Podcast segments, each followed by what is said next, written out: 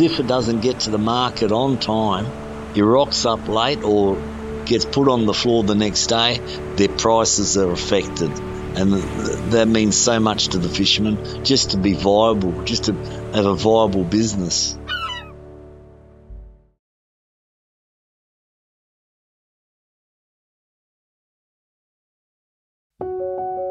This is Fish Tales, a seafood podcast. I'm John Sussman. The transportation of fresh seafood is as challenging as the process of catching and growing seafood itself. With more than a third of the final cost of seafood products made up of transport, the importance of maximising efficiency in the logistics of moving seafood from water to plate is an ever growing imperative. A working concept of sustainability is also reliant on freight maximisation Delivering seafood at the lowest cost to the environment is a much overlooked yet critical part of the sustainability cycle.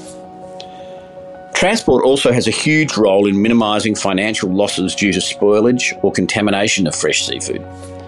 A good freight system also minimises financial losses by maximising the shelf life of seafood. Science claims that every hour of fresh seafood is exposed to temperatures over 4 degrees Celsius. Its shelf life is reduced by a day. The business of moving seafood is as fickle as the business of catching and growing seafood. Operators are as much at the mercy of Mother Nature as fishermen themselves. Volumes can fluctuate dramatically, and operationally, transport companies need to be fluid and flexible, responding to ever changing conditions, supply, and market demands.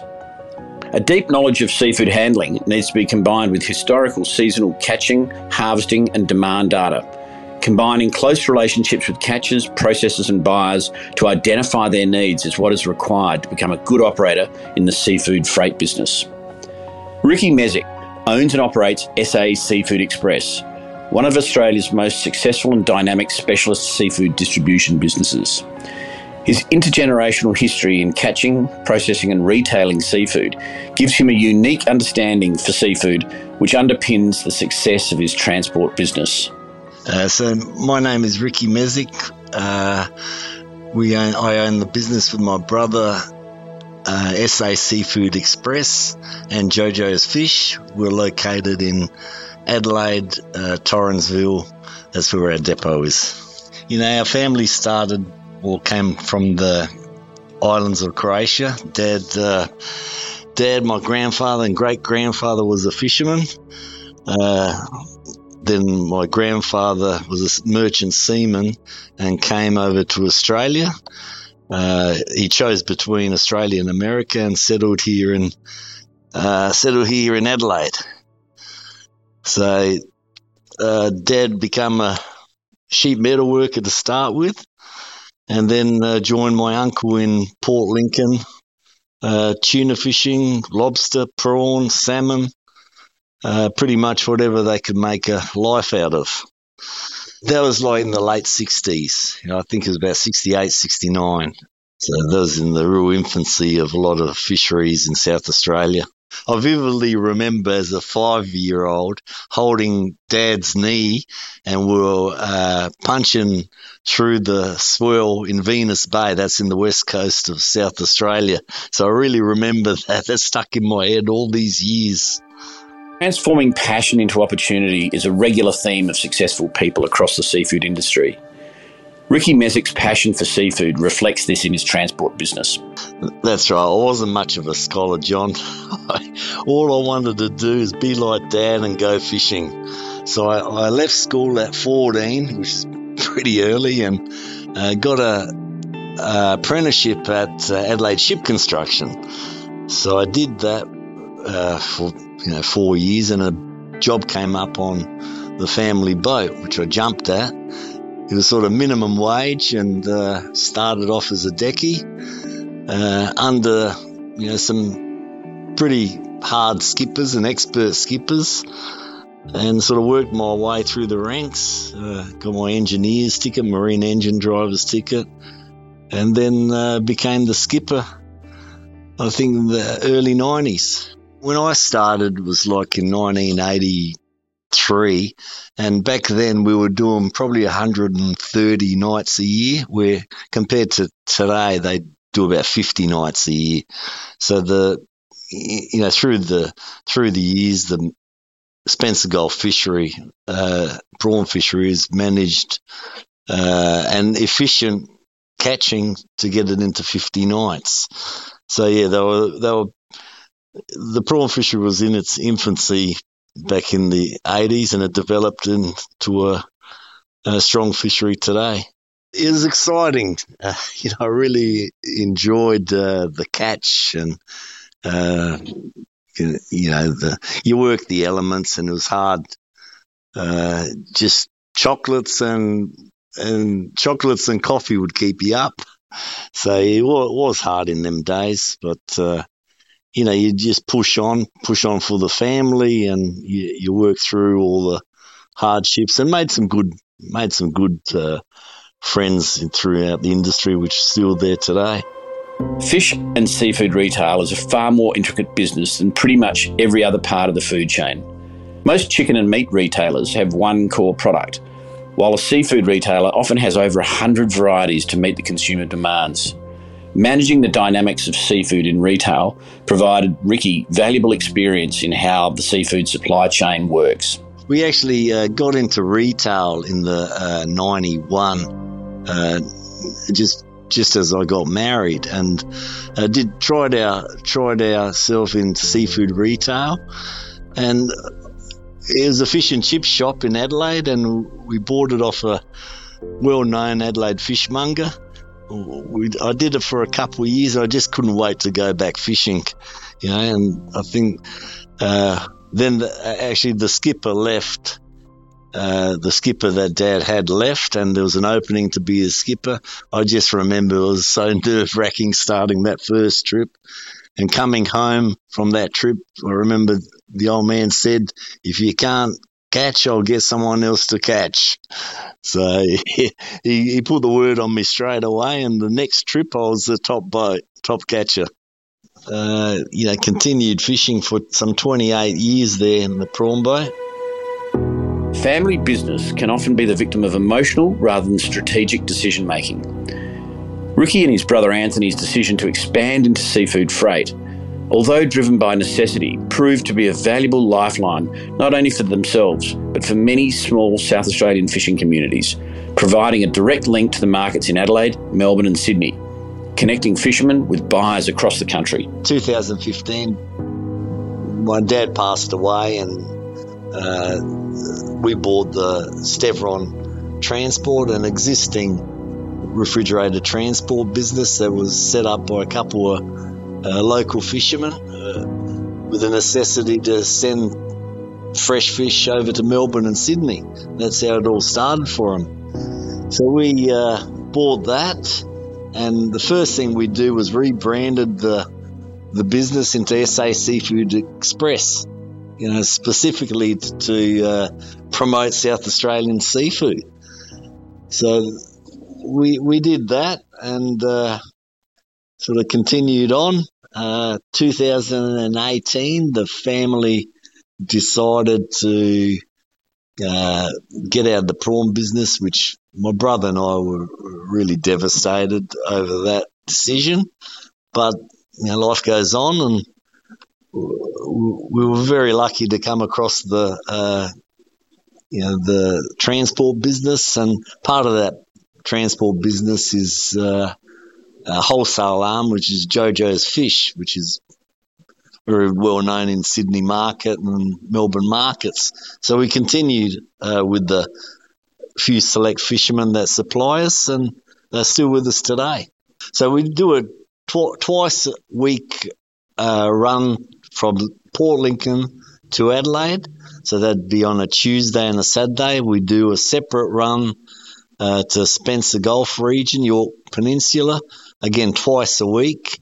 Uh, twice a week from Adelaide to Melbourne, and twice a week from Adelaide to Sydney Fish Market.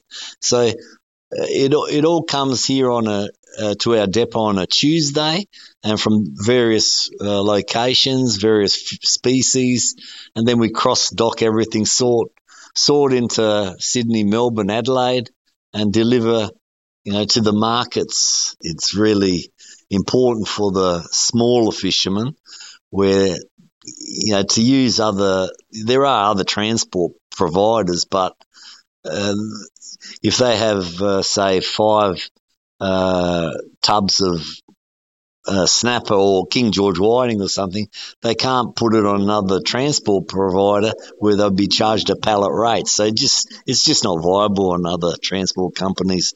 The bigger uh, the bigger uh, fishermen or the fishing companies, it's okay for them.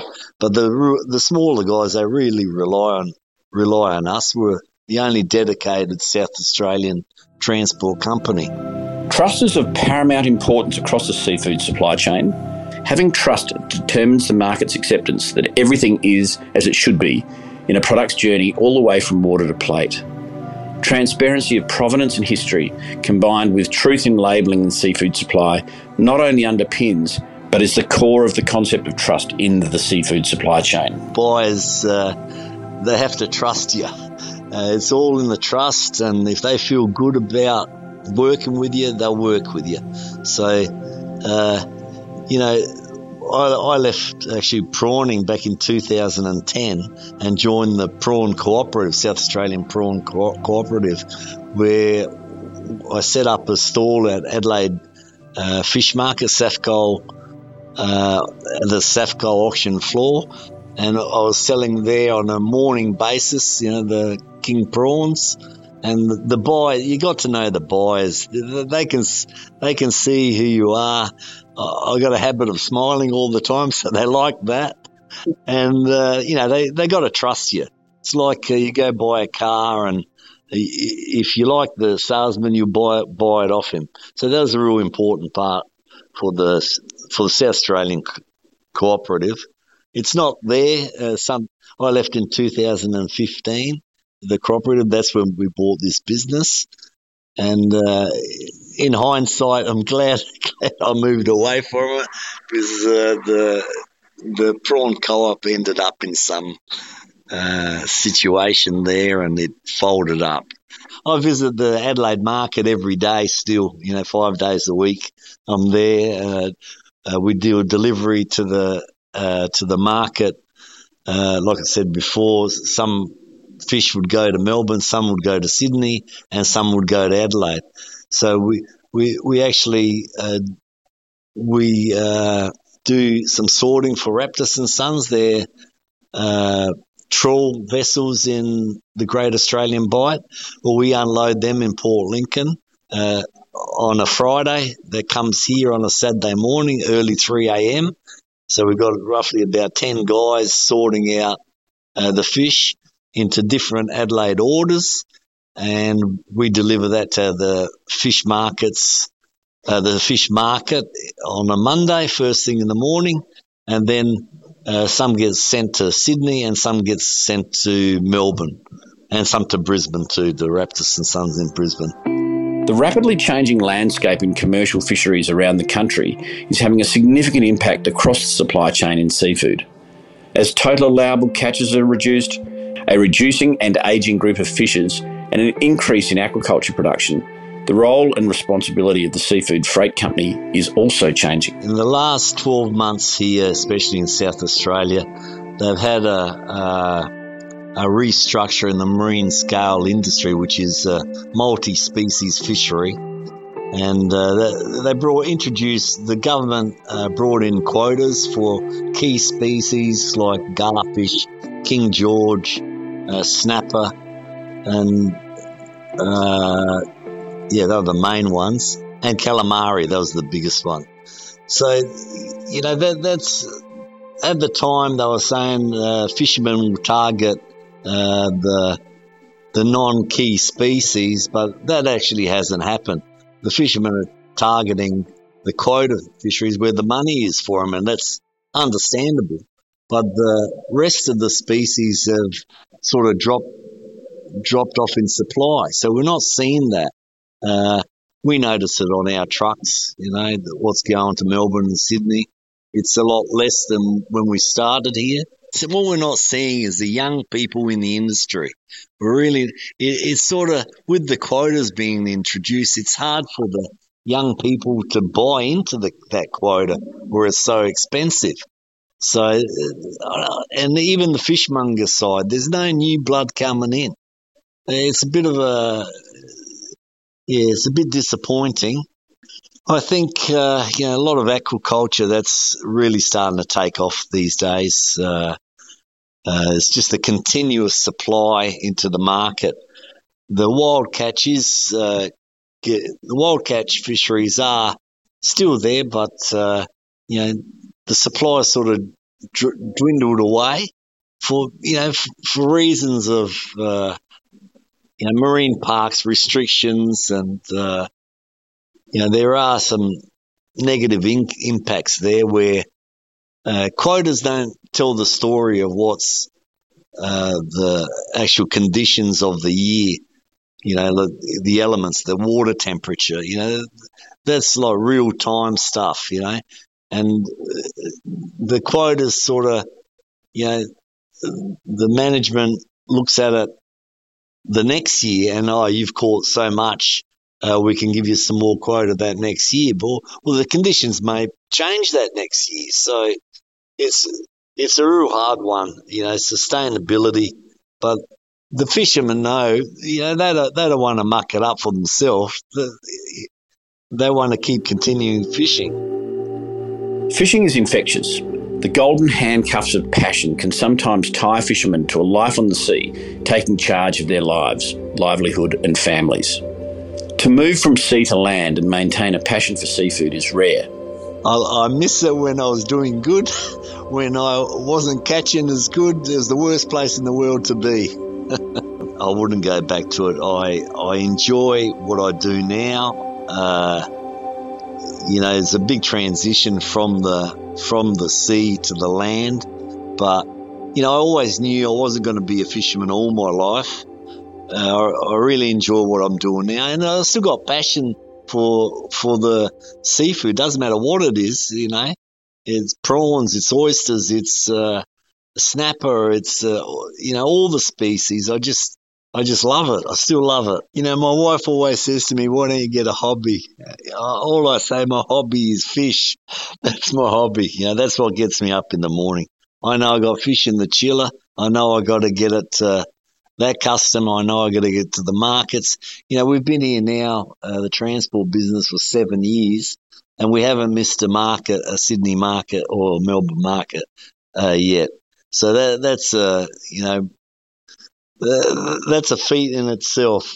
Uh, other, you know, what we notice in this, like especially since the since the virus, COVID, and all that, uh, other transport companies just can't get there on time uh, to the markets. The markets work to their times with their customers, but other transport companies have to they they they send their fish to say Melbourne and then it goes to their depot and they got to unload and reload and then it goes to the market where our truck leaves our depot goes straight to the fish market with the first one on the dock and that happens in Melbourne and Sydney and Adelaide. So, like I said, we're, we're the dedicated seafood transport provider. With fishermen now only two mouse clicks away from cooks, the catalyst to change in the seafood supply chain is transport. With increasing costs and a need to operate sustainably, driving efficiency is much a part of the job as driving trucks in operating a successful freight business into the future. We're working closely with Sydney Fish Market recently we've signed up an agreement for their new online sales platform, uh, Seafood Sydney Seafood Blue, I think it is S- SFM Blue. Yes, that's right. So we're going to be the sole uh, South Australian distributor here. Uh, and that, that's really exciting. That's the way the world's going online. So we're pretty uh, excited about that. We're bring a few more customers to our premises and uh, hopefully work good for the fishermen where they'll get a, a return and not create gluts in the market, uh, individual sort of uh, states and the markets. I'm still excited. Uh, uh, we we just uh, you know it, it's a tough business out there now. Like the transport, the the costs are huge now with the fuel and that. It's killing us. But we're to, we're pushing through. Uh, you know, there's a couple of, we've had a few tough years. It's been, firstly with the POMS virus with the oysters. You know, that hit us hard with our oyster uh, freight, and we never really got that back. And then there was the snapper fishery was closed in South Australia. You know, that's all good weight fish for us. And that, that's supposed to, supposedly going to be open in uh, 2023 in January. But yeah, we're hoping that will come and it, it won't be a, uh, will surely help. And this uh, excise on the fuel and that, that's been the hardest one for us, you know. So yeah, we will keep on going, and uh, hopefully times get better. The quality, value, and safety of seafood is determined by the efficiency of the freight used to get it to market. Of recent times, there is also growing importance of the freight system used in regards to the sustainability of seafood. Whether it's a small artisanal fisherman or a corporate aquaculture business, freight has an impact more than ever before on the commercial operations in seafood. The unique nuances of moving seafood around is a specialised business which demands an intimate knowledge, understanding, and passion for seafood. Ricky Mezek is a unique, special, and vital operator in the seafood industry.